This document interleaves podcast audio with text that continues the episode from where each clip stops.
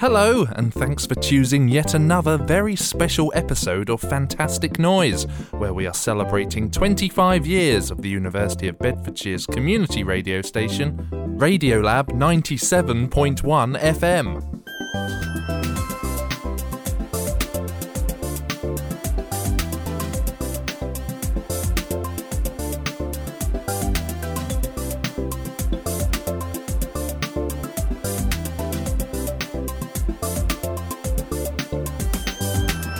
I'm Terry Lee, Senior Tutor in Radio and Audio at the University of Bedfordshire. Thanks for your time and thanks very much indeed for your ears.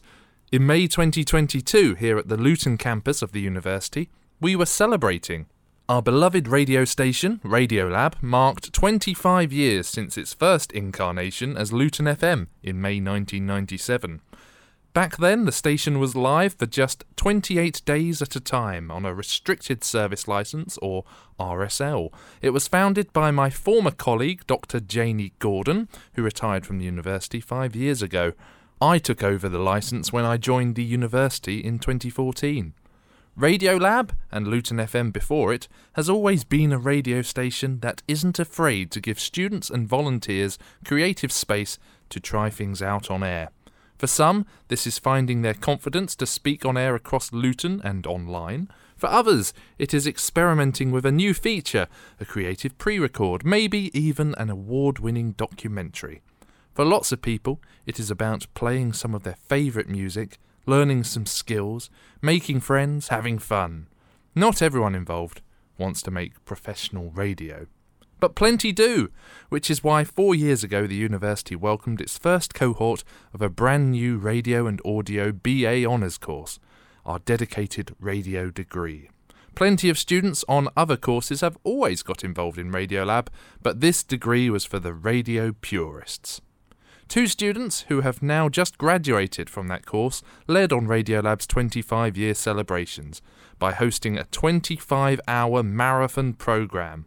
Each hour featured music and alumni voices from a different year, starting with 1997 going on to the present day. It was a lot of work for Nathan Randall and Toby Crabb, but they did a great job. So great, with so much quality material, I thought I'd use some of the interviews they conducted with successful Radiolab alumni for a fantastic noise episode. So let's hear from some of those alumni, starting with Melvin O'Doom a British radio DJ and television presenter. He is best known for presenting on BBC Radio 1 alongside Rickie Haywood Williams, another Bedfordshire alumnus, and Charlie Hedges. Some of you may be aware the trio came back to the university in June 2022 with Radio 1 for a week of live programmes, a real treat for us all at the university. Nathan and Toby started by asking Melvin about his first memories of making radio at the Luton campus. So it was 98. So that's where I actually met Rickie. So I met yeah. Rickie, um, it was Luton then. So it was the University of Luton then. Now it's switched to Bedfordshire and it was called Luton FM before Radio Lab. And to be honest with you, I wasn't too sure what I wanted to do. I knew I liked entertaining and I knew I loved presenting and broadcasting, but I wasn't too sure about the whole radio thing. We had an amazing uh, lecturer there called Janie Gordon and Anne Kay as well. And they were kind of saying, Mel, if you wanted to, to become a presenter or broadcaster, radio is a really good kind of like introduction to that. Um, and that's how I fell into it. You know, that's the thing. I think when you're when you're uh, at university, you see the radio station, and it's like it either goes one way, doesn't it? Like you go, "Oh, no, not for me," and then you're on day, you absolutely love it and you will keep doing it. Melvin, may I ask, what were you, what type of roles you were doing when you were at Luton FM? Was it presenting or were you doing more than presenting at Luton FM? It was mainly presenting. So me and Rickie had a show with our mate Charles Juve. And Charlie at the time was working for Sony Street Team. And he was like the DJ of our house. So he would do like mixes on the show. And then me and Ricks would do like pranks and we did, used to do like silly little games and play like loads of R and B and hip hop, and stuff like that. I think we called it like the urban version or something like that. It was some random name like that. And to be honest, it was like the most fun that we ever had. And it was just like we probably had about 10 listeners, but for us, it felt like the whole world was listening. But I think with you guys, you had the RSL for a lot longer. We had it for like maybe two months or something like that. Yeah. the license was a lot shorter. So I was when I heard that you guys had it for this amount of time, and I saw your studio, I was so jealous because so much has changed. I'm so lucky, man. Definitely jealous. But what was your favorite memory of being at Luton FM? Um, we used to do this this section. You probably won't be able to do it now. Where we, we used to expose other students. So if we found out like rumors or like little like secrets and stuff, we'd do like an exposure on air. I can't remember what the feature was called, um, but that was something that we just loved doing. And to be honest, Charles's mixes were on point because this guy was taught by a, a, guy called DJ Kofi, who was probably one of the biggest um, R&B DJs at the time, technically, and he worked with Sony as well. And so we were just always lucky to hear his mixes, and he used to get exclusive tracks all the time. A lot of the albums that I listened to back then came through him. Um, so yeah, just hearing Charles's mixes and watching him do stuff technically, he was he was amazing. Everything then was vinyl for him. You know, that's the type of features. I think that's like the the, the classic student radio features, though. That's yeah, I mean, brilliant. Any anything where it just involves us having fun, we we were always about it. And I think for me and Ricks, our relationship was a complete accident. We didn't come to uni and go right. I need to get into a duo and we're going to have a radio show together and then we're going to find an amazing broadcaster called Charlie and end up on the breakfast show. Everything was an accident. It was really organic. And I'm sure it's the same for you guys. I can see that you're really like close and you trust each other. And I can see just from the smiles on your faces, you you physically love radio. You love everything about it. And when I was speaking to you off mic, your knowledge for stuff is just kind of so vast. Um, and so, yeah, that's why I just think you guys will go far because you live, breathe, and you sleep radio. And I think that's what it's about. A lot of people think it's glitz and glamour and they want to be famous and they want to earn loads of money, but it's not about that. It's about the love first. What was your worst moment at the station? At our station, you know what? all the memories for me were so positive. If if I if I'm honest, it was the fact that it felt so short is literally like as soon as you were were warming up and you felt like people were listening, we only had the, the license for like a few months. So it just felt like, oh man, like it's already over. And then you had to wait another year before you had the opportunity for it to come again. So for me, it was kind of more like the time scale. But in terms of the actual show, in terms of the people that we worked with, in terms of like the music that we had, I loved every minute of it. And like when I think about the equipment, you guys, the equipment you've got got right now is so advanced. Like we had, do you remember Cool Edit Pro? yeah, that, that was going Pro. back. That was before Adobe. Yeah. So like it was, and I mean it was really, really similar, but it wasn't as advanced. The, the stuff that you guys can do now is like next level. So, but even then, we were so happy with this the stuff that we had. I I loved every minute of it, and I felt like I learned a lot from from like our lecturers and Rickie, because Rickie had come from Brit School and he did radio at Brit. So he taught me loads of stuff as well. Right after you finished here at the university, what did you go on to do when you just finished uni? Um, that is a really good question. So I was I went on to be broke because I had so much student loan to pay off. Um, I really, really wanted to work at 1Xtra. And I remember going to the open day and um, I met like a, an exec there, and I was like, "Hi, I'm Melvin. Just finished my degree. Um, got two one. I did radio, media performance with radio. Really, really excited to work here. And 1Xtra just launched, and this guy turned to me and said, Melvin, you seem like a really enthusiastic young man, but have a look at that young lady over there. She's done two years work experience over there. And then he pointed at another person and said, that person's been working in radio for five years. And he just started pointing around the room and just showed the the plethora of people who had so much more experience within radio that I had. And so I kind of went away from that day going, I'm not ready to be working with the BBC just yet. So I work with young people in East London at a youth club um, called the Froud Centre. Then I went on to teach. I used to teach in Tower Hamlets College, like drama and dance. And then Rickie was doing work experience everywhere. And he got me a job at 1Xtra, like a, about a year afterwards. And so I just worked my butt off and um, got a freelance gig with Rickie. And we were there for about two years. Ricky was there for probably about three years And then we entered this competition and got signed as presenters, and they helped us get on Kiss. One, one thing I'd also like to ask you: uh, How did working at Luton FM or Radio Lab as it is now help you get to where you are today? For me, it it helps me realize that I I had a passion for radio.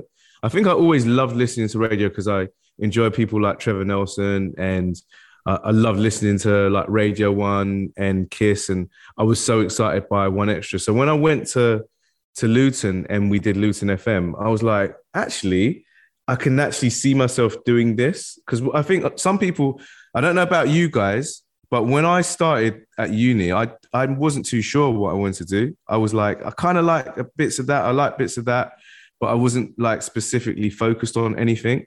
And Luton FM gave me that focus. It helped me realize that I do have a love for radio and I could see see myself doing this as a job. So I think that was what it helped me to do. And it's it's only since you guys actually asked me that question that I realized that. But I think it definitely gave me that focus. A big thanks to Melvin for making time to speak with Nathan and Toby. Next, we will hear from Sam Darlaston, Kiss radio presenter and a regular continuity voice on Channel 4 and E4.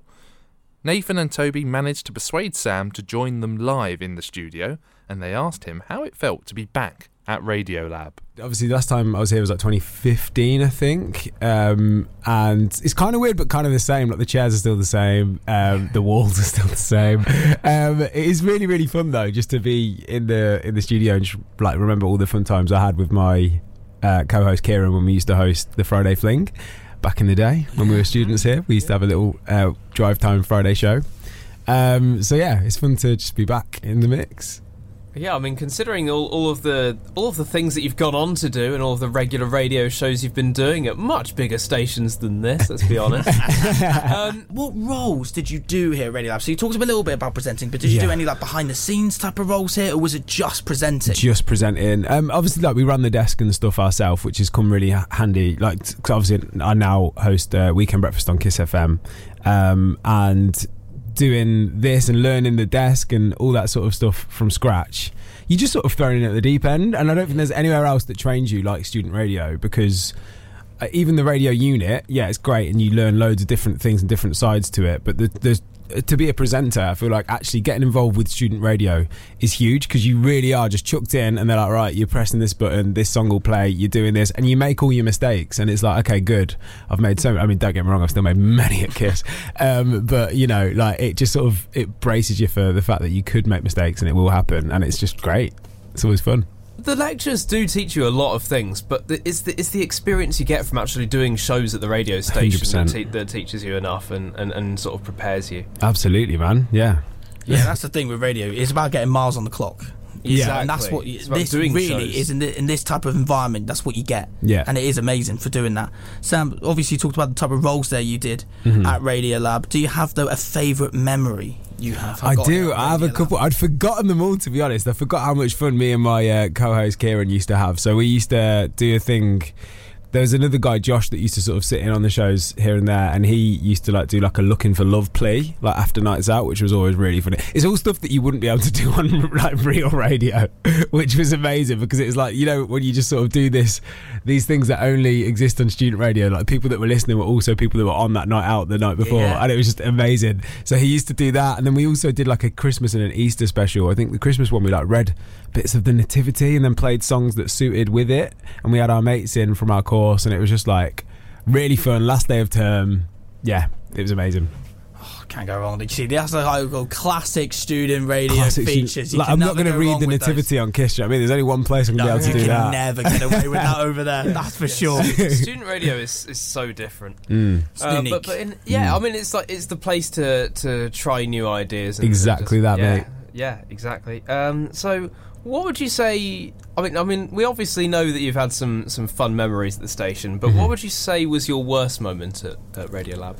Oh, I don't know actually. I guess probably because it used to be on a Friday. Um, and even though you know you think oh Friday great, we used to like Thursdays were a big day back then. There was a, a bar called the Park which we used to go to, which then became the SU. They used to do like one pound pints. So like the next, it was always our show would be on a Friday. So quite often, um, we would have a sore head, so it'd be a bit tiring. you know, the, it is always quite warm in radio studios as well. You just feel like you're watching the, mm. the clock tick a little bit sometimes, but no, there was no real downside to it. Like we did, we did just the right amount to have an amazing time after you finished university, uh, what, what, what did you do? So I, um, while I was still here, still in Luton, I got a role on Kiss Fresh, which is a new music station from the Kiss network. Um, I did that for like three years, then moved across to the main station, did the late show, and then moved across to weekend afternoons with my co-host Omar. And now we've got the breakfast show on the weekends, which is like huge. We absolutely love it. It's full of like games and just like a real a, a good vibe show to wake people up eight till eleven a.m. Saturday and Sunday, so you know. Um, and then yeah, nice. also I also now do the voiceover for Channel Four and E4, so I do all of that in a week, which is fun. Could you tell me a little bit about the journey then you came from when you did uh, apply for Kiss Fresh? Could you tell me about the whole process oh, of everything yeah. and like how it was for you? Yeah, yeah, yeah. So I entered a competition called the Kiss Chosen One, which yeah. is like a nationwide presenter search. They've only done it a couple of times since. Um, so it was yeah, nationwide presenter search. I just sent in a video because my housemates, like everyone I used to be on a course called Media Performance. Shout out to Media Performance. Um, and basically, everyone was applying. We'd got like I think our lecturer had told us an email or something. She was like, "Oh, send this off." Didn't really think much of it because there was live auditions up and down the UK as well at Westfields and loads of malls. Um, and then I just sent in a video literally at the time. I had a hamster called Norris that was a bit of a uni legend. Everyone used yeah. to like come back after nights out and see him. R.I.P. Um, oh. uh, and um, yeah, I just decided to do literally a, a video of me interviewing him. I remember doing it and thinking, what have I just done? And then I sent it off at like five minutes before the deadline. So I just honestly didn't think anything of it. Didn't think I'd win. My mates had put so much effort in and used like proper cameras and all that. I did it on my phone. Um, and then I got a call when I was on my way to work at the time, just saying, "Hi Sam, uh, congratulations, you've made it to the top 20." That was like Kiss Drive time at the time, which was Michael and Andrea. And I was like, I don't know if that's actually legit or not. Like I couldn't work out whether I don't know. It was what my my brother's winding me up or something. I just had no idea. Um, and then yeah, it was true. Got an email to confirm, and then I'd made the top twenty. And then you turn up on the day at the like the towers where we we are, not even a tower building, um, and you do like a few tests to see how you look on air, how you sound on air, how you look sorry on camera, how you sound on air, um, your interview techniques, and one other thing and then you just get put off in like these little groups and you do all that. And then at the end of the day it was proper x factor style. They put us in like groups of five oh. in different different floors of the building. Um, and then the boss at the time like walked around and then told everyone whether they'd got through or not. And then it's the top five. And he came to us and i was convinced like i remember me and my entire group that were there because some of the people that were there on the day were like much older than me much much more experienced like real people that you'd imagine to be presenters, if you know what I mean. Yeah. Um, and me and my group, I remember we all looked at each other and went, um, "It's not us, is it?" Like we literally like, oh, come on, like this isn't the winning group. Then they came in and said we'd made it to the top five, and it was just like it was chaos. And then from there on, we had to make um, a video each that was like three minutes long, saying why we should be the Kiss chosen one. But I did why I shouldn't be and they all did like why why they should be and like some of them went backstage at the Brit some of them did like loads of like cool stuff and I just did all the things I'm bad at um, and then I won and I was like what it was just it was almost like I took the mick the entire time but somehow managed to win it and then I won a three month contract on Kiss Fresh and then from there it's just sort of like just developed into obviously Kiss Weekend Breakfast now yeah, and I was going to ask, how are you finding Kiss Weekend Breakfast? How is also now being also in a duo instead of just presenting? I love being in a duo. Like, as I say, I was in a duo here, um, and I love being on my own as well, don't get me wrong, and all that. But with a duo, our show now has a lot more sort of like producer input and it has more, there's more you can do, I think, with a duo and games and things like that. And Omar, my co host, is just like, I just find him hilarious. Like we just get on so so well, and I think that's super important with a duo. Not to force it, not to be like, right, me and you should be together on this because we're here, and that's what we should do. It should be if you authentically get on, then you should be you should just do it. If if it's like your chat that you'd have in a kitchen, like a lot of our content comes just from us hanging out and chatting, and then we're like, oh, this could be like a game, or this could be this. Um, yeah, I'm absolutely loving yeah. being in a duo. One thing as well, I've noticed what you do, and I think it's really good. What you do is on social media, what you use on Instagram is that uh-huh. prompting questions. Yeah, yeah, yeah. To your followers, and then using that as content for your show. How important, mate, do you say social media is for radio shows now?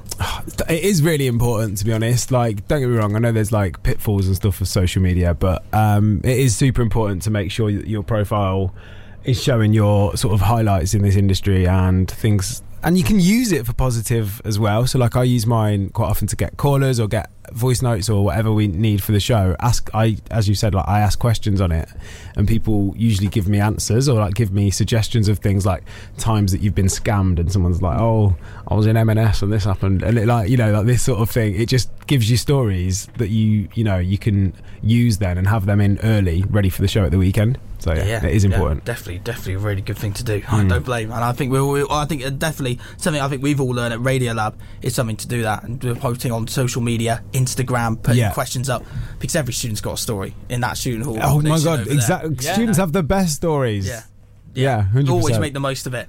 So, how did working at Radiolab help you get to that position where you are today? I think it just sort of uh, it, it didn't help me get the role as such, um, but it helped me once I was live on air not mess up.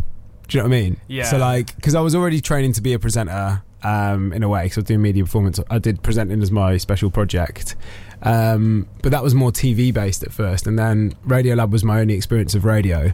But it, rather than it saying like it helped me get my job, because obviously my job came quite an authentic, like weird way.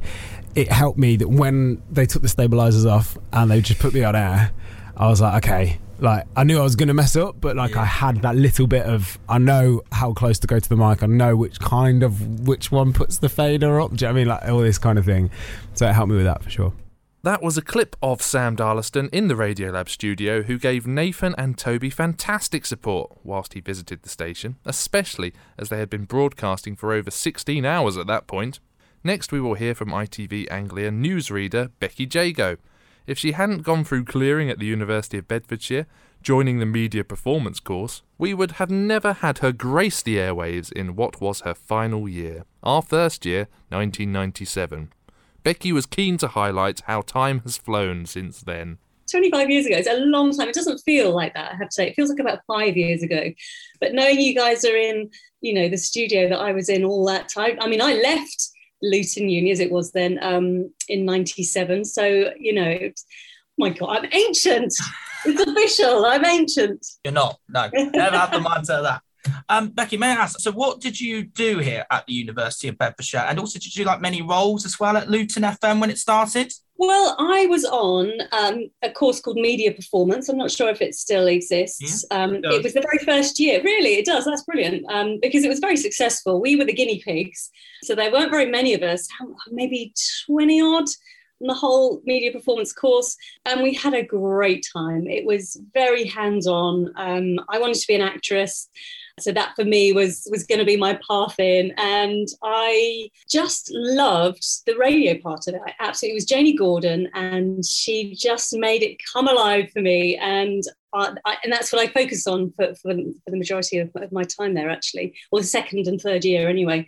Yeah, I, it was way. I mean, the kit that you will have there now is nothing like what we were working on.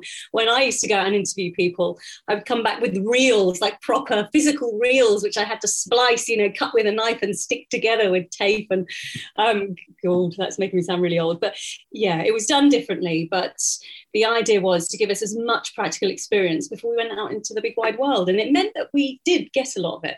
And it meant that almost everyone who I've stayed in contact with, in fact, everyone I've stayed in contact with from that course, went almost straight into a job within the media industry and one that they've stayed in. So yeah, so it was it was a fantastic course, and um, you know, part part of it was was the sort of thing that you're doing now. You know, Luton FM, as it was, was it was new. It even got on Anglia News. The funny thing is, they came to film um, with us in the studio, and I was so excited I was going to be on TV. I even phoned my parents who lived in Suffolk. I said, "You've got to watch the TV tonight. I'm going to be on it."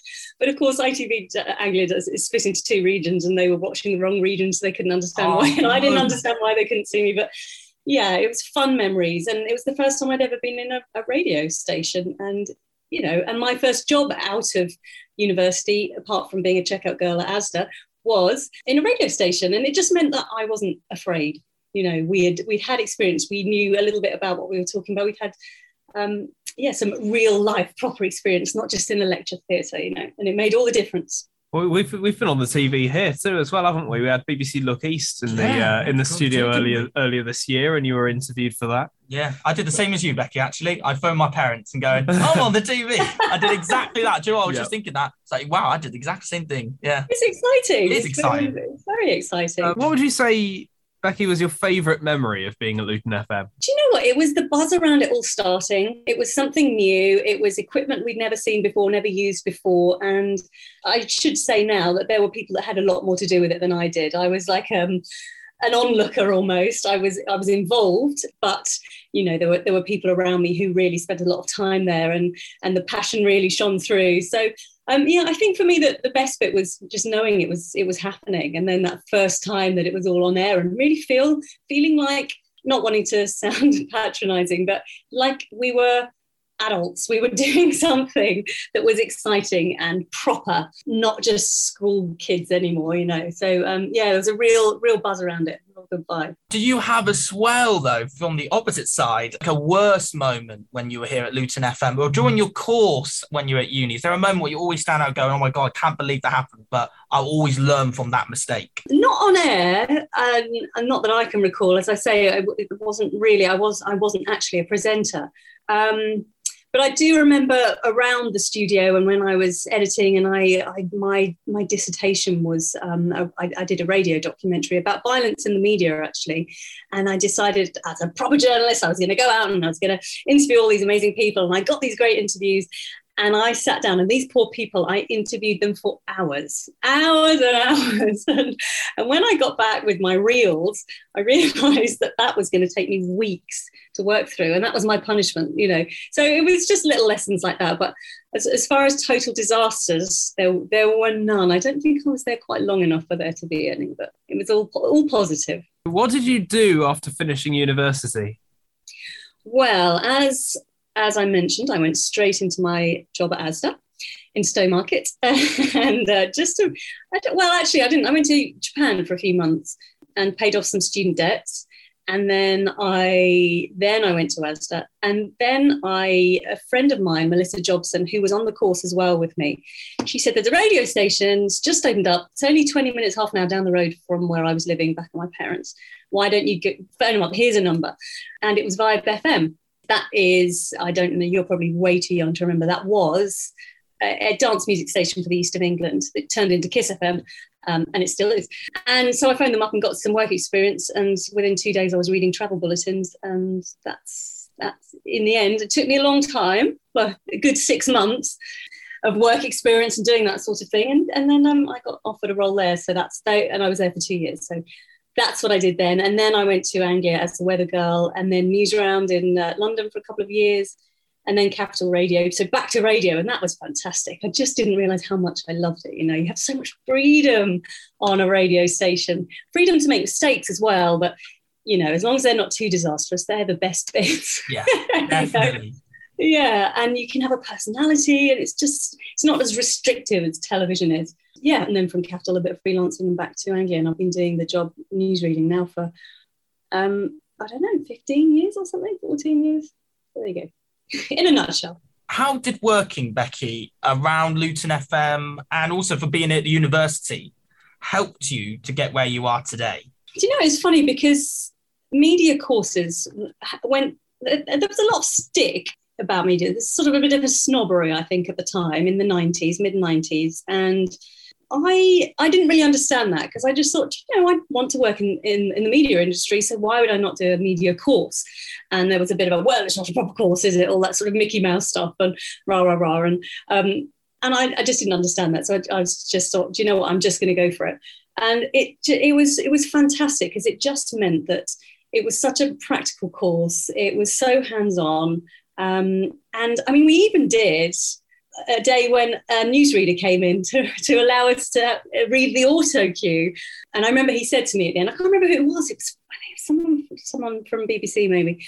And he said, Oh, you could do that if you wanted to, you know. And and that was funny for me because there's absolutely no way I was ever going to be a newsreader. But that, that's my point. They must have sown a little seed somewhere you know, and who knows? I, you know, why be restrictive? Why I wasn't, I wasn't ever going to be an actress unless I change now in my mid forties, you know, and become an actress. But, but it turned out I was going to be a newsreader, and perhaps I've got that day at, at Luton to thank for that, you know. But yeah, so I, I have a lot, a lot to be um, thankful for. It was a fantastic three years. I just loved it. It's maybe the best time of my life. That was Becky Jago, the ITV Anglia newsreader who graduated from the university in the year Luton FM began, 1997. Next, Dan Pryor, who's featured on a previous episode of Fantastic Noise, talking about station sound. He's currently the station sound producer for Absolute Radio and has mountains of experience in that area of radio production. He was a student manager of Luton FM in 2005 so Nathan and Toby asked him what his memories were of making radio at the University of Bedfordshire. Well, it was pretty mainstream pop the first two years uh, that the station manager So my first show I did with uh, uh, my flatmate Alex. Uh, we had just a regular. We got given the drive time slot, so we had it Thursday and Friday. We did uh, drive with Alex and Dan. We did that for the first two years, and then in the third year, because I was one of the managers, and I think Alex had to, you know, third year is a bit more hectic and she wasn't studying radio. She hadn't chose it as a minor. Uh, so in the third year, God, I probably was on like three days a week on drive because I probably would have egotistically given it to myself. And uh, with one of the other management, Jade, and uh, I also had like an hour Saturday show in the evenings trying to play alternative music, but I kind of really instantly regretted that because I just had a lot going on. I was doing obviously Luton FM, that was quite busy, and uh, doing my dissertation, and I had freelance at uh, BBC Three Counties. So it just uh, I, should have just stuck to the, the free day, free show uh, a week situation. But that was again the third year we went more alternative uh, music in the daytime hours. Uh, we were quite uh, into XFM, and um, so yeah, and we wanted to do something a bit different to the previous two years to give the people that were going to grade us sort of something to, that was different to what we had done before, had been done before. When you were doing that drive time show or any radio show at Luton FM, is there like a certain feature or a certain moment when you were there? What stands out for you? Oh, we had some really bad features. It's I'm sure you guys were a lot more polished these days, but um, back then, now you're award winning station. We hadn't won any student radio awards. I don't think we'd even been nominated for any, and certainly in my time, I don't know if there ever was before.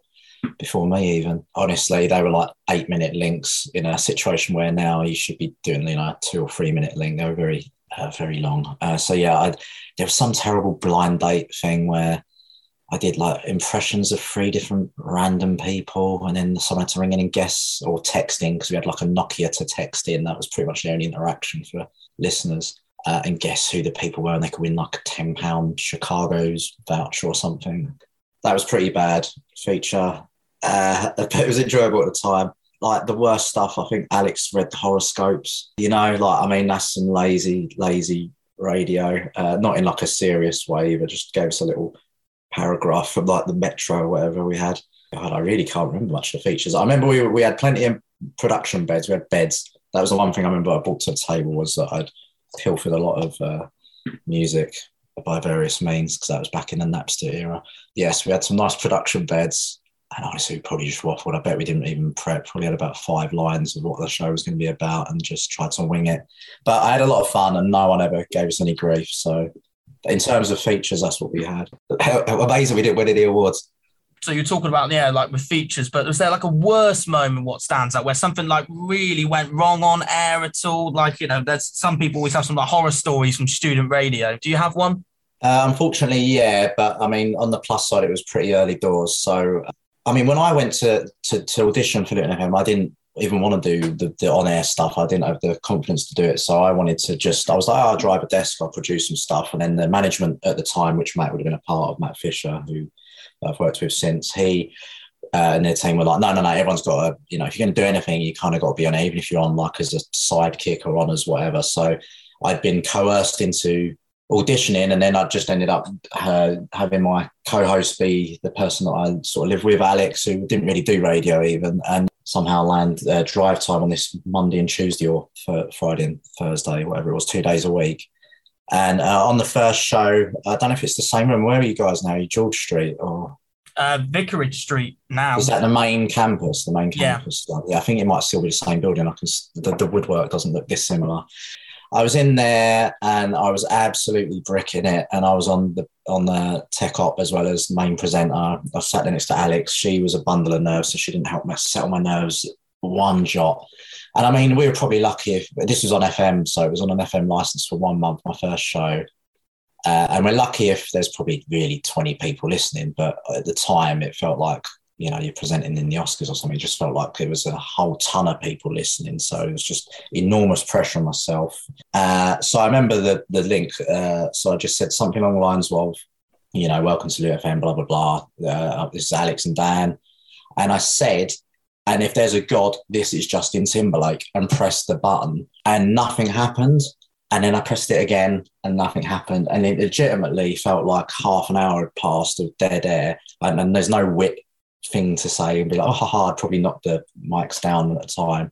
And then there was just like stomp, stomp, stomp, stomp, stomp. And a producer, because we had some, some one of the, for the first shows, we had uh, one of the management team was always around. This fella around here, I think his name was Jonathan Kush, came in, bombed in front of us and just hit whatever the right button was or whatever the fader was, whatever I hadn't done and, and played. I think it was Cry Me a River because it was such an edgy station at the time, but that was uh, what was being what was popular at the time. I suppose better to get out of the way early doors and say stuff up, but I don't know what I don't even know. God knows what that was. But I haven't had it since, really, thankfully. But um, that was a bad situation. After you finished university, what did you go on to do? Went to the pub uh, to celebrate. Uh, no, what, what I was doing? I was I stayed in Luton because uh, I lived up the road, uh, not far from that clock tower, in a place called Leeds House. I was freelancing at BBC Three Counties because in my final year, in the first two years, I was at uh, what is probably a heart now, but it was a Chiltern FM. It was like GWR station. I used to do sort of street team stuff, but I never really was doing anything to do with radio. I was just kind of flyer in and doing stuff like that. But it was good to be part of it, and you're getting paid for it. And so I was doing that. But then in the last year, in January of the last year, I got two weeks work experience at Three Counties. That went well. That led to me sort of being able to do some tech op in, uh, which was starting off as voluntary, but it worked its way into being paid. And in about two weeks, in the two weeks of Luton FM, actually, in my dissertation final two weeks, I got given two weeks full time production imaging work because someone was off. And I couldn't not say yes to it because A, it was, you know, a lot of money at the time for compared to what I was, you know, getting doing part time stuff. And B, it was like a really good opportunity. And I knew if I did that well, leave to more work. Um, and saying no in your early days in radio is not always a, a great maneuver. So yeah, I so anyway, that led to more freelance, more freelance. So I was doing maybe 20, 30 hours a week. So I was kind of not doing earning enough quite to have full time hours, but that's what I went on to do. Uh, I was at Three Counties, and then December after that was basically the big move was about Chris. Uh, in late autumn, I started doing some freelance at XFM because Matt had gone to XFM and then he had Karl Pilkington was head of production, who you know went on to be kind of famous-ish with Gervais and that. He was head of production at XFM. He went and had to do jury service. So I was cover while he was away. Then when he came back, he gave notice uh, because he was going to do the podcasts for the first time with with Ricky and Steve, uh, and they'd all left XFM by then. So that's how I got in. I felt kind of quite guilty a little bit about getting in for for a while. That kind of um, like you you sort of have, have snuck in through knowing someone and that kind of thing. But it actually transpires that is how most people get in sooner or later. There's always someone who's giving you a leg up somewhere along the way who's going to help train you, or you know, like it became quite apparent quite quickly. Actually, don't worry about it. It's kind of how it goes. But I obviously recognise that was probably quite a big move. That was pretty good to get that that one person to give you that leg up at that moment. So without that, I suspect, and I loved being at Three Counties. I think they got great output, and uh, I really enjoyed my time there. But I, XFM was my station. That's like joining your football team. That was my station at the time. Um, so that's before I even thought about getting into radio. Was what I listened to. So it was a massive jump. So that's where I went to do station imaging. Sorry, so specialising in station imaging. I produced a weekend show sometimes, but uh, to do station imaging. Whereas at Three Counties, I've been doing a bit of everything, bit of tech op, bit of on mic, bit not presenting, but off, you know, studio broadcast assistant kind of yapping during a show and some imaging. So, but then when I went to XFM, it's just specialised into imaging. How did working at Luton FM help you get to where you are today? That was the first live studio experience I'd ever had. As I say, like uh, when I was at three counties, I started doing stuff there, but that wasn't until my last year. So by then, I'd already done a couple of months of Luton FM, first two RSLs. So I think one of the main thing was it fed an enthusiasm that I didn't necessarily know I had. When I started at uni, I didn't have a minor. I sort of did a bit of everything. I dabbled. I did animation. I did um, journalism. I think it was TV, film, and I did radio. And then radio was one that kind of interested me the most, and I was enjoying some of the nerdy aspects of editing and stuff like that. But it was only, I think, when I started doing Luton FM that um, I really kind of is much more of an addiction uh, and much more of a kind of meeting people that were like mind and felt like I'd kind of found my tribe a little bit. Um, you know, we had commercial promotions. We had a deal with, I don't know if it's still there now, the Screen Bar, the park that used to be just down the road. And we had other kind of commercial sponsorships and partnerships, not mega bucks, but stuff like that. Stuff like, you know, knocking out the t shirts. We had an awards. We had uh, stuff where we had like sponsorship and, and, and, raising money, that kind of thing, getting people involved. So it, it, there was all sorts of ways that it was handy. There's no real specifically, if I hadn't done this, then I wouldn't do that. But I think the main one was that it fed my interest in radio a lot more than even the classes had done. And it was then I'd say, oh, yeah, I do want to do that as my minor going into year two and three. Obviously, networking, I met people, I met Matt, and there's still some people I only met through Luton FM that I'm still friends with today. Dan Pryor there, who graduated in 2005. During Nathan and Toby's 25 hours on air to celebrate 25 years of the station, they also spoke to graduates they knew from their own time at university. Megan Murphy graduated in 2021 and is now working for ITV News. She reflected on her more recent and more COVID 19 affected time as a Radiolab student manager. I feel like I've lost track of time now, but ooh, what was it, September 2020 kind of time? I took on the role as Radio Lab manager, and we thought, oh, COVID's kind of dying out now. We're going to go back to normal life. We'll be back on campus. I think I was on campus for maybe two weeks of my final year, and they went, "Nah, we're going to close this. It's closing down." So I had to do the whole job remotely, and because of border restrictions back home in Jersey, I had to fly back home.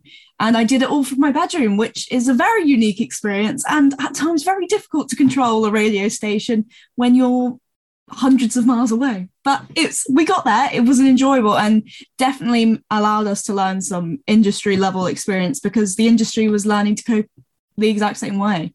So, what was the certain like type of roles you did while you were here at Radio Lab last year?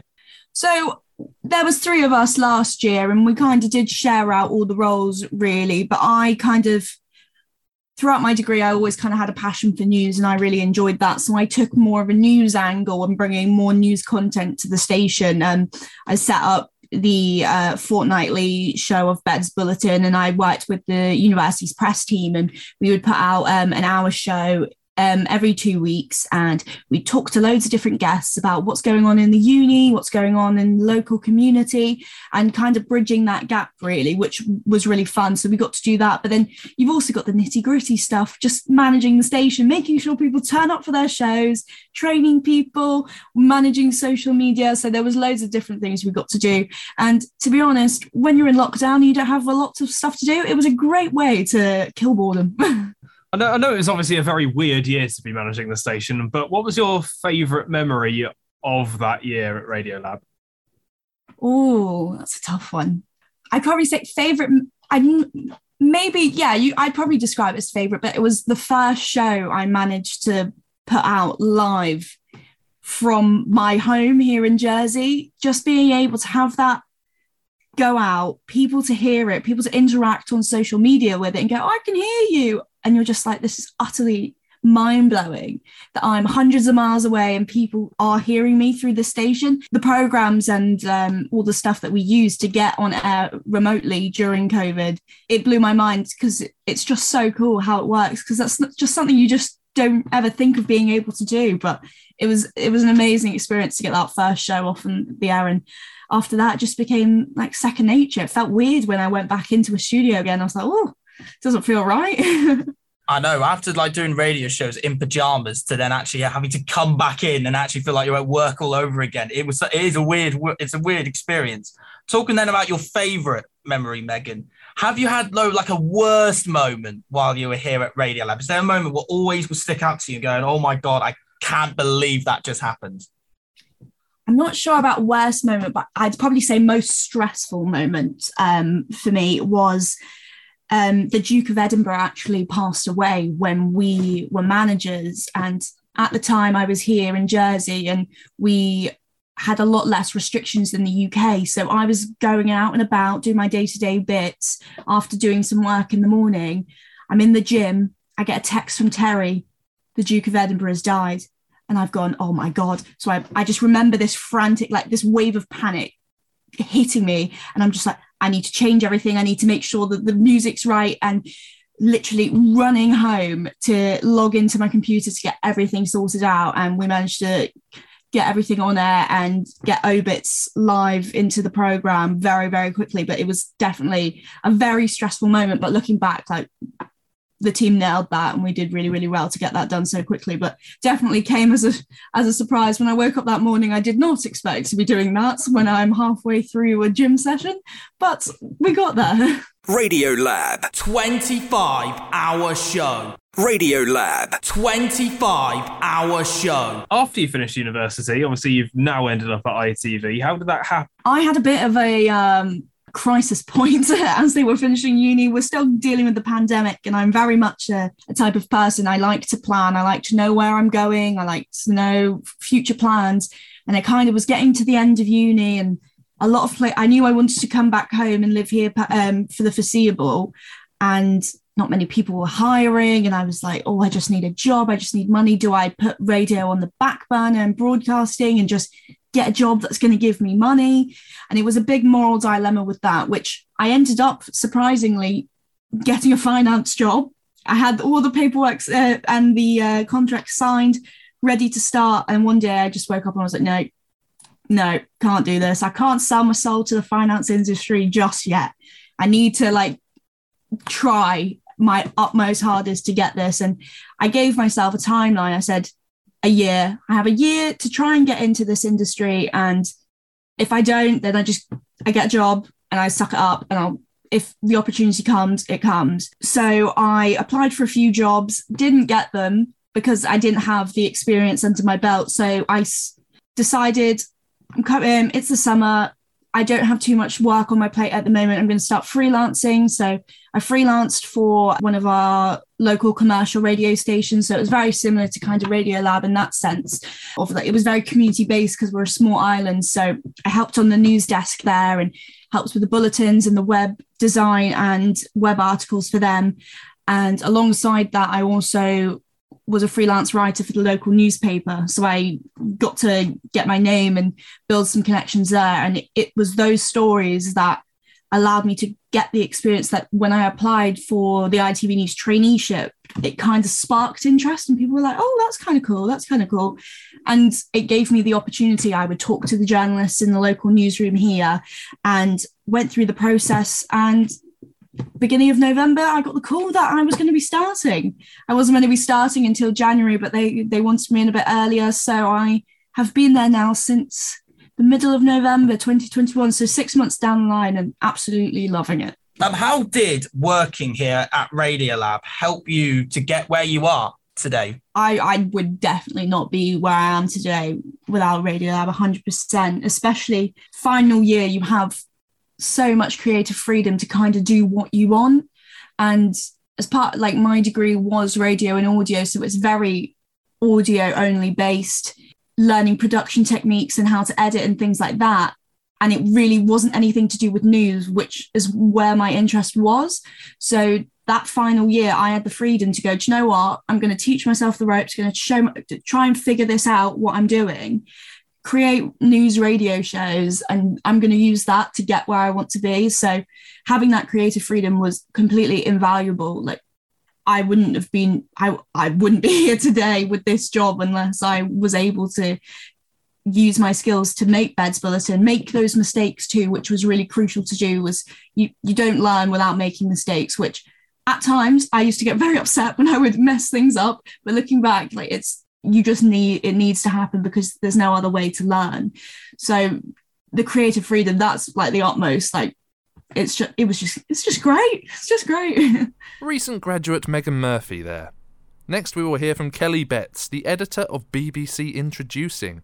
As you will hear she believes her experiences with luton fm laid the foundations for her successful radio career. Nathan and Toby started by asking her what sorts of roles she did at the radio station whilst she was a student. I did presenting and I did news reading as well. Loved it. Okay, so really you had good fun. a mixture of presenting and news reading. You see, Luton FM. So you had news in, back in the day in Luton FM. We did that. We did ourselves. We compiled it ourselves and read it out on air. Yeah. So, what would you say was your favourite memory of being at Luton FM? I love the people that I was learning with. They were great. The teachers were amazing and really helped me as well. But I especially loved that first moment of being on, air because I hadn't ever really done that before. And that was really, really cool. And our show was a hangover show.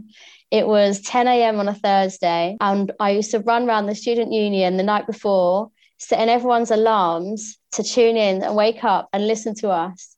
And we would play the songs that the DJ had played the night before, and we would talk about anything that happened. Like we would say, Oh, did you see that boy that fell over to this song? Spoke to him afterwards, he's fine, but here's a song, shout out to him. It'd be like, it would really reflect the night before. And that was the highlight because I just loved, I loved doing that. The proper student radio show sound where student, every student can relate to. Now, talking from your favourite memory, do you have like a worst moment of memory while you were hmm. broadcasting on Luton FM, which you experienced, and then you know, right, I'll never try and do that again? I don't think I really had any really bad moments while I was there. I made a lot of mistakes, which meant I learned a lot, but I wouldn't say there was any really bad moments. There were moments where I left the mic up and carried on talking. There were moments where we used to play it on CD. So there were moments where it was the wrong CD or the CD jumped, but you learned to just roll with the punches and you learned how to have fun around those those moments and not to take them too seriously. Um, so I didn't really have any bad times. I loved it all. So- I'd come back any day. Well, I mean, you're more than welcome to. You've got that now on record as well. Hold you to that one. You are more than welcome to come back in whenever you want. So, Kelly, what did you do when you finished university? So in my last year of uni, I um, applied to all the different radio stations that I loved listening to, all the ones surrounding the area and also the ones in London as well. And that included Three Counties Radio. And they got back to me. I, I had to I had to pester, I can't lie. And I do recommend that that's what people do. And Three Counties got back to me, and I managed to get myself one week work experience with them. And I loved it so much that I actually I stayed there for nine years. It was brilliant. I loved it. I had the best time. Again, I when I was there for that one week's work experience, I learned everything that they did. So I learned how to drive their desk. I learned how they made trails. I learned the structure of all their programs so that on my final day of work experience, I had said, I know how to do all this stuff now if you need me. They did, they did need me in the end, which was great. So I stayed there for a while. I'm pretty sure I out, well outstayed my welcome, but it was fine. Kelly, how did working at Luton FM help you get to where you are today? it helped me so much. It helped me build my confidence, not just on air, but just in the studio. It helped, it really like laid the foundations for what I went on to do. Without Luton FM, I would not be in the job that I am in. So I'm currently the editor of BBC Introducing. I would not be here if it wasn't for Luton FM because I learned so much while I was there. From yeah desk driving from how to behave on air from even just the contacts around you and making making those friendships have all really helped led me to where I am now. Especially learning the music scene and getting to know all the bands and going to all the gigs is a huge part of my life still. So yeah I owe so much to Luton FM love it love that place And everyone here at the radio station at University of Bedfordshire, obviously, massive congratulations to where you are now. We're all really, really proud of you. thank you that means a lot thank you Next, we are heading back to the first group who made radio at the station, back to 1997. TV producer Sid Cole and BBC Three Counties Radio's Toby Friedner spoke with Nathan and Toby, reminiscing about those early days of Luton FM. We'll hear from Sid first, who was keen to congratulate the station for still being active after 25 years. I, I just sort of can't believe that the timing. You know, and I congratulate everybody who has kept the funding going, the uh, license active, and for the sense of what you're achieving and, and, and pushing to, to do uh, down there. You know, I have huge affection for my time in Bedfordshire. I now work all over the country doing various things. Those university relationships, that bond is eternal because that's when you define who you are. You go to university confident that you know who you are. You sort of go, all right, mum, dad, I'm off. I'm off to university and I'm going to do this course. And you're pretty self-assured that it'll just be three years of your life. You know, you, you go through freshers, the, the first and second, you start to redefine, you start to sort of work out, you know, your friendships, what is drawing you. It's time to sort of really grow up. And then before you know it, you know, I'm not patronizing you, I'm saying that sense of that you suddenly define a little bit more because you're facing stark choices about what you're going to do for various options and things. And that's where really you start to put the footprints of the rest of your life right there. Absolutely. It's defining, you know, it, it's the basis on which the rest of your adult life is is built. Um, but Nathan and Toby, what sort of questions did you have for us, you know, as aspiring journalists, people wanting to work in radio? What did you want to know that we haven't said yet? My questions are really are reflecting on your time, like the first question was, so you guys were the, started with Luton FM, and just really to talk about the start of it first, and we'll go into more. We'll go on for like a bit of a journey. I have an immediate anecdote, if I can go first. Oh, Tony, please do. Which, which I, I mean, I remember with uh, dear Janie Gordon, who was our lecturer at the time, who had come to join us. She'd worked at Bush House, she'd worked in the BBC, she'd done a lot of the stuff that we knew we wanted to then go on to do.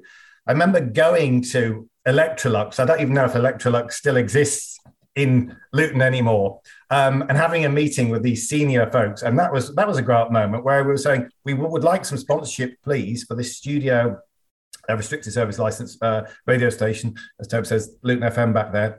And then they wrote out a check, and then we went to Vauxhall, and, and actually we had to start by finding the, the mechanics and the ability to afford this apply for it, get the support of the chancellor and everybody on site.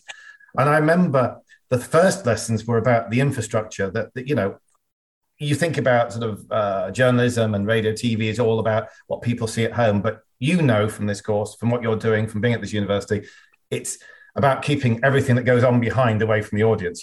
And it, it all comes down to kind of getting ready for, for, for that live moment, doesn't it? And, and that's kind of that's what I remember thinking about. That there was a launch date. We'd had the local press in, uh, and quite why, Toby? Maybe you can remember this. I said at the end of the photo, why don't we put our uh, frequency stickers across our faces? And that's the paper. They that's the one they ran in the paper. I don't remember that. You don't remember? Oh my We've God. all got like was it one hundred five point seven or something? What was the frequency? I don't know. Oh, it's something like that. It yeah. was something I mean, like we're, that. we're talking FM and kind of way down the bandwidth. Uh, I mean, you mentioned Janie Gordon there. We're actually going to be talking to her. God, well. will you send Janie our very best and say that we were speaking in, in warm and affectionate terms about her? Because actually, Janie did steer us very wisely, you know. And at times, you can imagine Toby and I were cheeky boys. We weren't, not we still aren't consummate professionals, but we were just kind of have a go, kind of fly by nights. We thought, actually, this is what we'd like to do. We desperately wanted to do it. We turned to the university to help facilitate you know the needs and the wants of the industry and what we thought we knew and we arrived man maybe at times a little bit cocky maybe sometimes self-assured that's what i mean about the mistakes it's okay to make mistakes what's not okay is to not know you've made them and not reflect and and then you kind of if you do it in front of a smaller crowd or whatever you then don't do it in front of a bigger crowd so you know i ended up doing the, the top 40 do you remember that woolworths lent me all of the uh, CDs for the top 40. I did the top 40 show on a Sunday, and it was like, you know, I was doing all the big radio voices in at number 41 and all this sort of stuff. It was all a bit naff in hindsight. Now, did, okay, so my my memory is a bit. Did did you and I do that show together? I think we did. I Yeah. think we did. And Woolworths very kindly, when they were a thing, gave us all the records. Yeah. Or C, in fact, CD. They gave us the CD singles to play, and sometimes there were gaps. Yeah. And sometimes we didn't have the, you know, because back in that those Yeah, yeah. days, we could, sometimes you just couldn't get hold of them. um, probably for the best in some cases. But yeah, I remember that. I remember doing the top forty show. Because Toby did the breakfast show as well. So you did that with Becky, didn't you? I, I think I did. I, I may have, yeah. Two things are clear. My my recollection is far stronger and clearer than Toby's. Go on. And- I was drunk though for most of it. That, Yes, there was there, there was definitely uh, some uh, parties in, in in the garden. There were. Sometimes, yeah. There were. Uh, and uh, yeah, we, we, there's no time to bring up the zone or Legends, which is where I met my wife. I hope those have been closed down. Um, but I, I lived um, up in Clar- Clarendon Road, wasn't it? The top side of town, which is kind of uh, it, it's all. This is opening a file in my head like a Pandora's box of memories, and I'm thinking, how can it be this long ago? You know, I, I, I do to bring it back to point, which is about you know your celebration, this anniversary. I do think it is incredible. I love longevity. I love, you know, the world is such a crazy, cruel, and uh, disappointing place so often. And so when you hear a success and something that's survived all of the reasons to close it, can it stop it? Then I think great. You know, I'm absolutely on on the side of those folk that kind of have kept it. They've you've obviously modernized it, updated it, adapted it, and kept it relevant and right and that you know you should take a moment you know i know you're a generation through and, and those before and then those after you. There's a responsibility here that kind of we never knew we were starting because we just thought if we can pull it off for a year it's amazing. But uh, that's why i think Toby and i wanted to make the time because you know it's it's you know a moment of quiet reflection. We do have them occasionally where you sit and think about what was achieved and you know and i wish you all on your course and you two kind of absolute you know success in what you go on to do Sid, you were mentioning how, how it sort of opened up a Pandora's box of memories from, yes. from the station. Um, you want to go in there, do you? Yeah. I, well, well, I mean, I was actually going to ask, uh, what was your favourite memory of being at Luton FM? I think I still, I mean, it's still the same feeling I get now. There's something about a tally light on or a red light outside a studio that tells you you're live or a countdown or a handover because I still get sort of hard counts now from gallery PAs, which is on air in 10 seconds, or when we talk to network, or you know you're about to every word you say go out. So I, I, I always think that that moment where you're about to go live, you've got those butterflies, that sense of here we go, whatever happens, I'm not coming out of this for, in your case, 24 hours. For my case, an hour after the chart show, whatever we were doing, Toby. It was an hour or two hours probably by the time we'd eked out 40 plays of three minutes or whatever it was.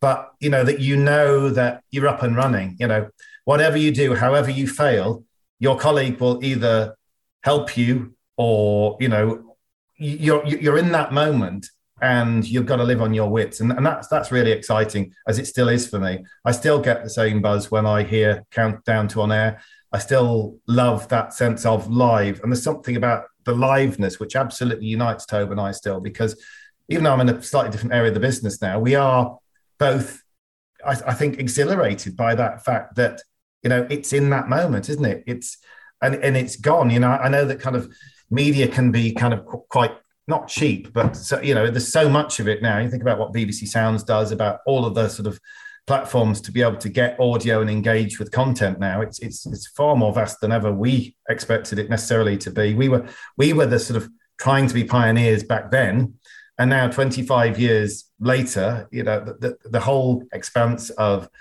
you know the on demand particularly in the tv area have, have, totally distorted the budgets you know the ability to get act artists. You know ricky gervais who was always bbc to the core doing netflix and after there's a, there's a lot of chess pieces that are moved around I'm sure, and I would be as thrilled to be going live for 24 hours now, 25 years later, I would get the same buzz. How did working at Luton FM help you get to where you are today? Well, I'll go first by giving me the confidence and the skills and the understanding that you don't do anything alone. It's only a fool that thinks they get to where they've got in their job without the help and support of others.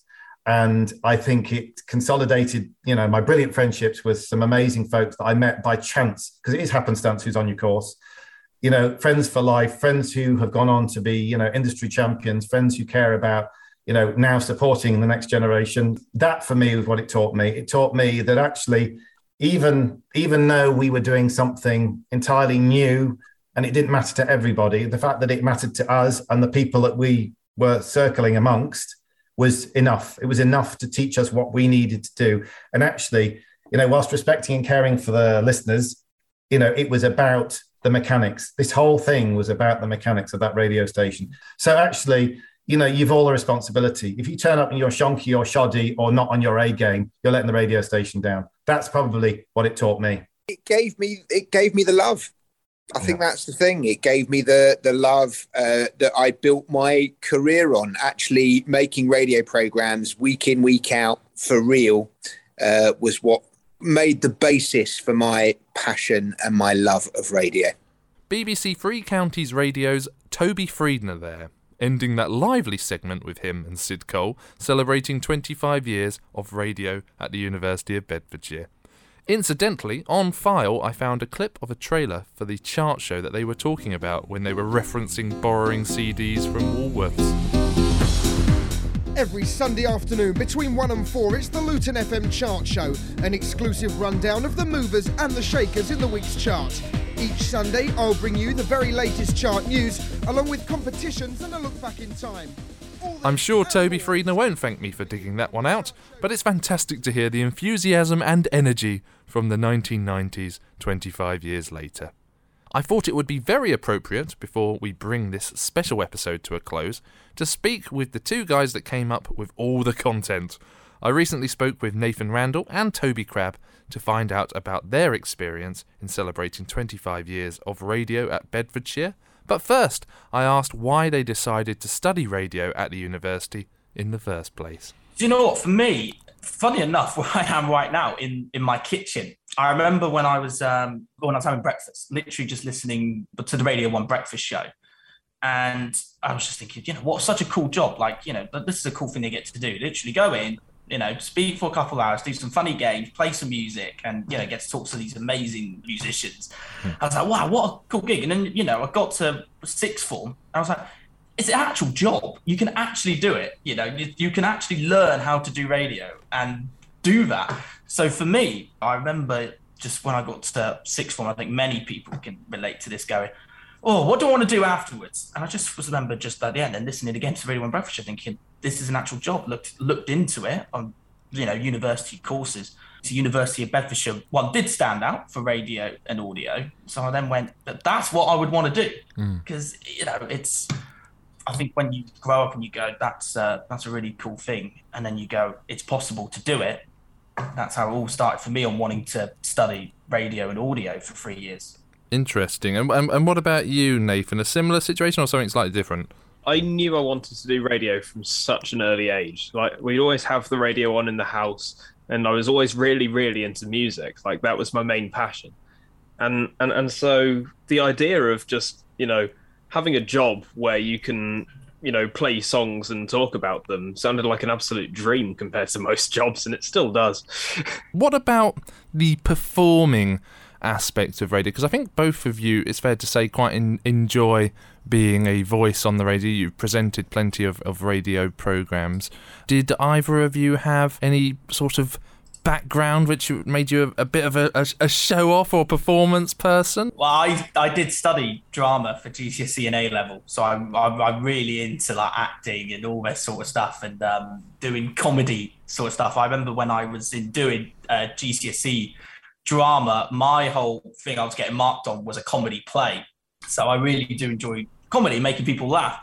And I think that's really helped me when coming up with ideas to do stuff on the radio. Like me and Nathan hosted a Wednesday drive time show. And the sort of stuff we came up with, you know, the aim is to make people laugh and make people have a, a good time. I think what great thing about radio, and particularly what COVID did, was that connection with the listener. And I think that's why community radio is so important still, because you can still have that connection to your listener.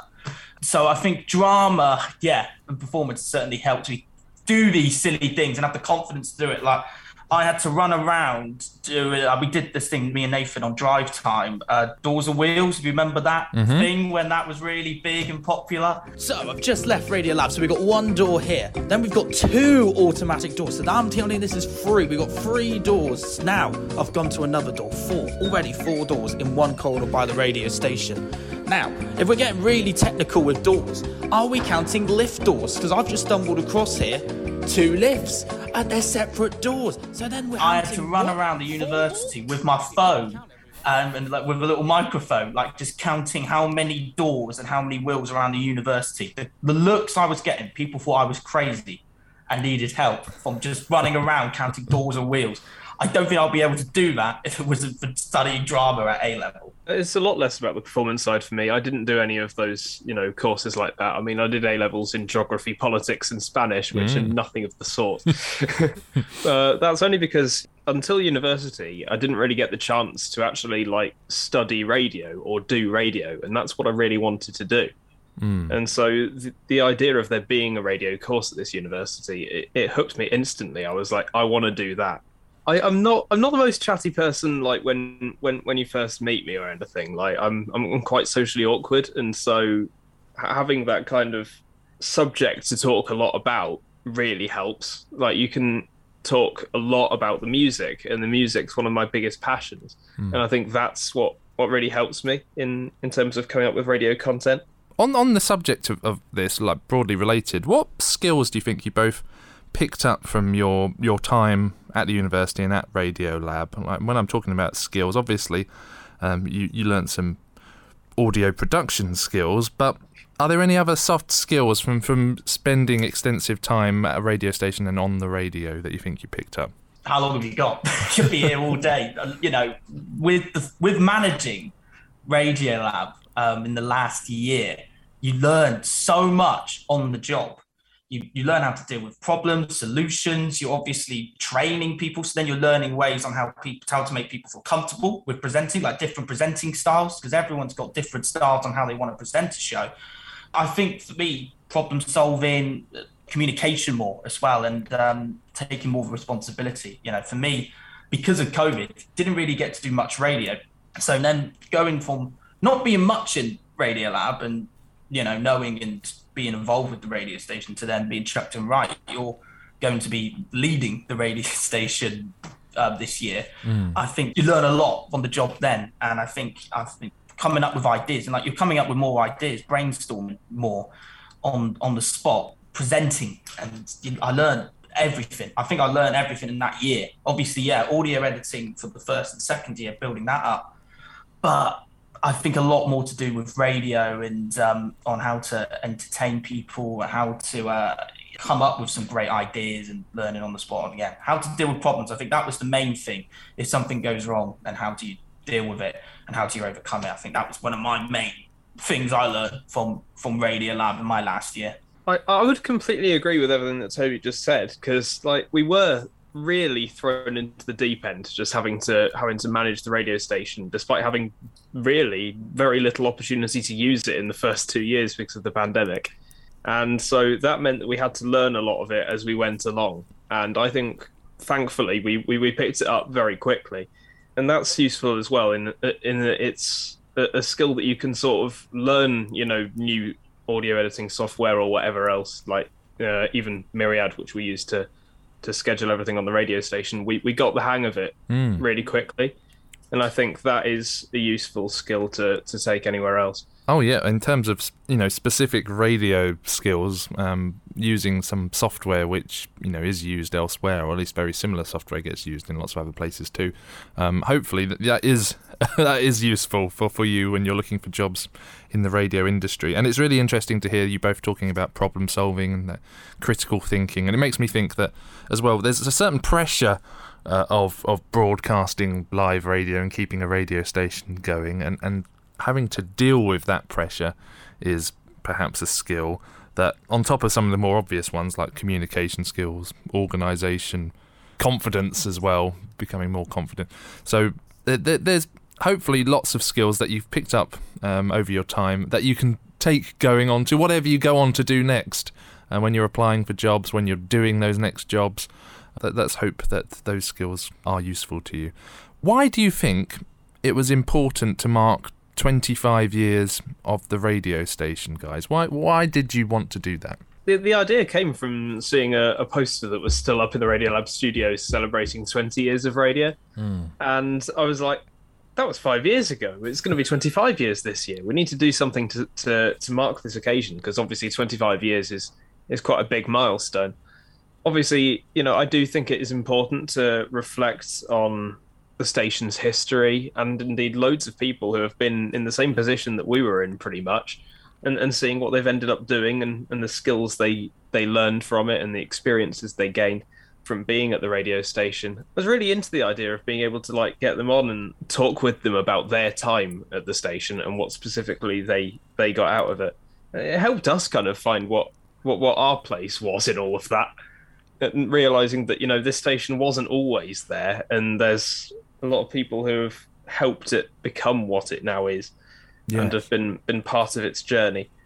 Yeah, and you and you were doing a lot of the uh, initial chasing of these guests as well. We we found some email addresses, and you found some email addresses, and uh, and you were contacting people to come on on this 25 hour program and sorted out pre-recordings and things like that. How was how was dealing with some of these people that working in, in professional environments? Did that was that a confidence boosting thing for you, Nathan? Definitely. I was I was like really unsure about how to go about emailing people who I'd you know never spoken to in my life. Mm. that was something that I, I wasn't very confident with at all. But once I'd, I'd sent you know a few emails off, the, the the process just it really sped up from there. Yeah. I think it's really important to celebrate what people have done before us at Radiolab. I think the great thing about Radiolab and when it was Luton FM is the history the radio stations had, the type of people who have come through the doors of when they've just started their careers. We could be all day naming all the people we have, Rickie Melvin, and there were so many great people.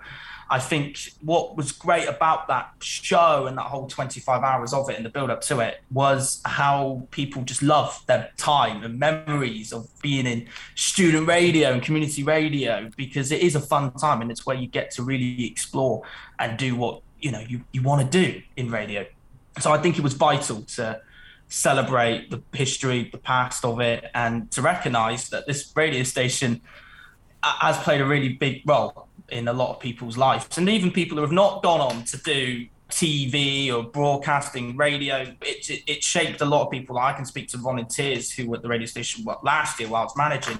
They're not going to go on and do radio, but it's built confidence so much. And I'm sure many other people can say that for the last 25 years, what that radio station's done. I think it's played a big part in a lot of people's life on that subject, both of you talking, you know, with these alumni as, as part of the 25-hour program. What struck you about their experiences of their time at the university and, and with Radiolab in particular? What really struck me was like how they all just came up with their own features and like what they were saying to us. Listen, you could do a feature and it could just fail dramatically, but this is the place to learn mm. that sort of stuff. Like you can come up with an idea and you go, do you know what? That didn't work. And sometimes you would beat yourself up when you go, oh, it's really gutting because, you know, you're in a bubble. This is what you're putting everything into. So then you're really gutted if something doesn't work. But speaking to the, uh, everyone, they go, yeah, we made a lot of mistakes at, in student radio and community radio, but this is the place to learn from your mistakes. And I think that what really struck me going, listen, we could come up with an idea or do something on a show where it doesn't really land, it doesn't really work, but you learn from that. And I think that, yeah, that's what it taught me going, actually, it's fine to make mistakes. Like, it's not a problem to make mistakes. I think a lot of people, particularly when I speak to new volunteers, are absolutely the worst thing they're scared about is making a mistake. Where I think we've had to try and put the idea of this is the place to make mistakes. Do not worry. And I think I got that even more so from speaking to everyone who used to be involved with Radio Lab and Luton FM. Mm that is, I think, the main thing you could take from it is the fact that it was not always the thing that they actually like specifically wanted to go on and have a career in, and yet they all really enjoyed their time there, and they gained a lot of skills from being there, and and they also like I, have heard so many stories of of um of the Radio Lab sort of community basically, mm. where where people would always spend time with with each other, like other presenters and other people at the station and there was always that community feel about it, which we really tried to take on and and and make it a thing this year as well. Bringing the volunteers together a bit more, and I have to say, when I listened to some of um, the stories over the 25 hours and, and putting this podcast together as well. What, what struck me is, is the amount of fun everyone seems to have had in in contributing to Radiolab, and that's that's really lovely too. Because I have to say, when I think back to my own uh, student radio days, especially, I had so much fun, and, and lots of my best university memories were were actually made in that radio station. So that that's good to hear as well. It was the same for so many people. Um, thank you very much, both of you. Thank you for having us, Terry. Yeah, thank you very much, Terry. That is it for this special episode of Fantastic Noise, celebrating 25 years of Radiolab at the University of Bedfordshire. Thanks so much for joining us. There will be some more conventional episodes dropping in the feed very soon. Do subscribe, give us a review and a rating, and follow us on social media at A Fantastic Noise for future updates and previews. Thanks again to all the guests today Melvin Odoom, Sam Darlaston, Becky Jago, Dan Pryor, Megan Murphy, Kelly Betts, Sid Cole, Toby Friedner, and of course, a huge thanks to Nathan Randall and Toby Crab for their considerable contribution. I could have easily included loads of other people and hours and hours of more great content that they produced for the 25 hour celebration in this podcast. Our artwork was produced by Stu Elvin, that's Stu with a double O, and our theme music is by Liam Aiton, remixed by Daniel Potter. This podcast was produced by me for the University of Bedfordshire's radio team, part of the School of Arts and Creative Industries, and recorded in the studios of Radiolab 97.1 FM. I'm Terry Lee, and this, I hope you'll agree, has been a fantastic noise.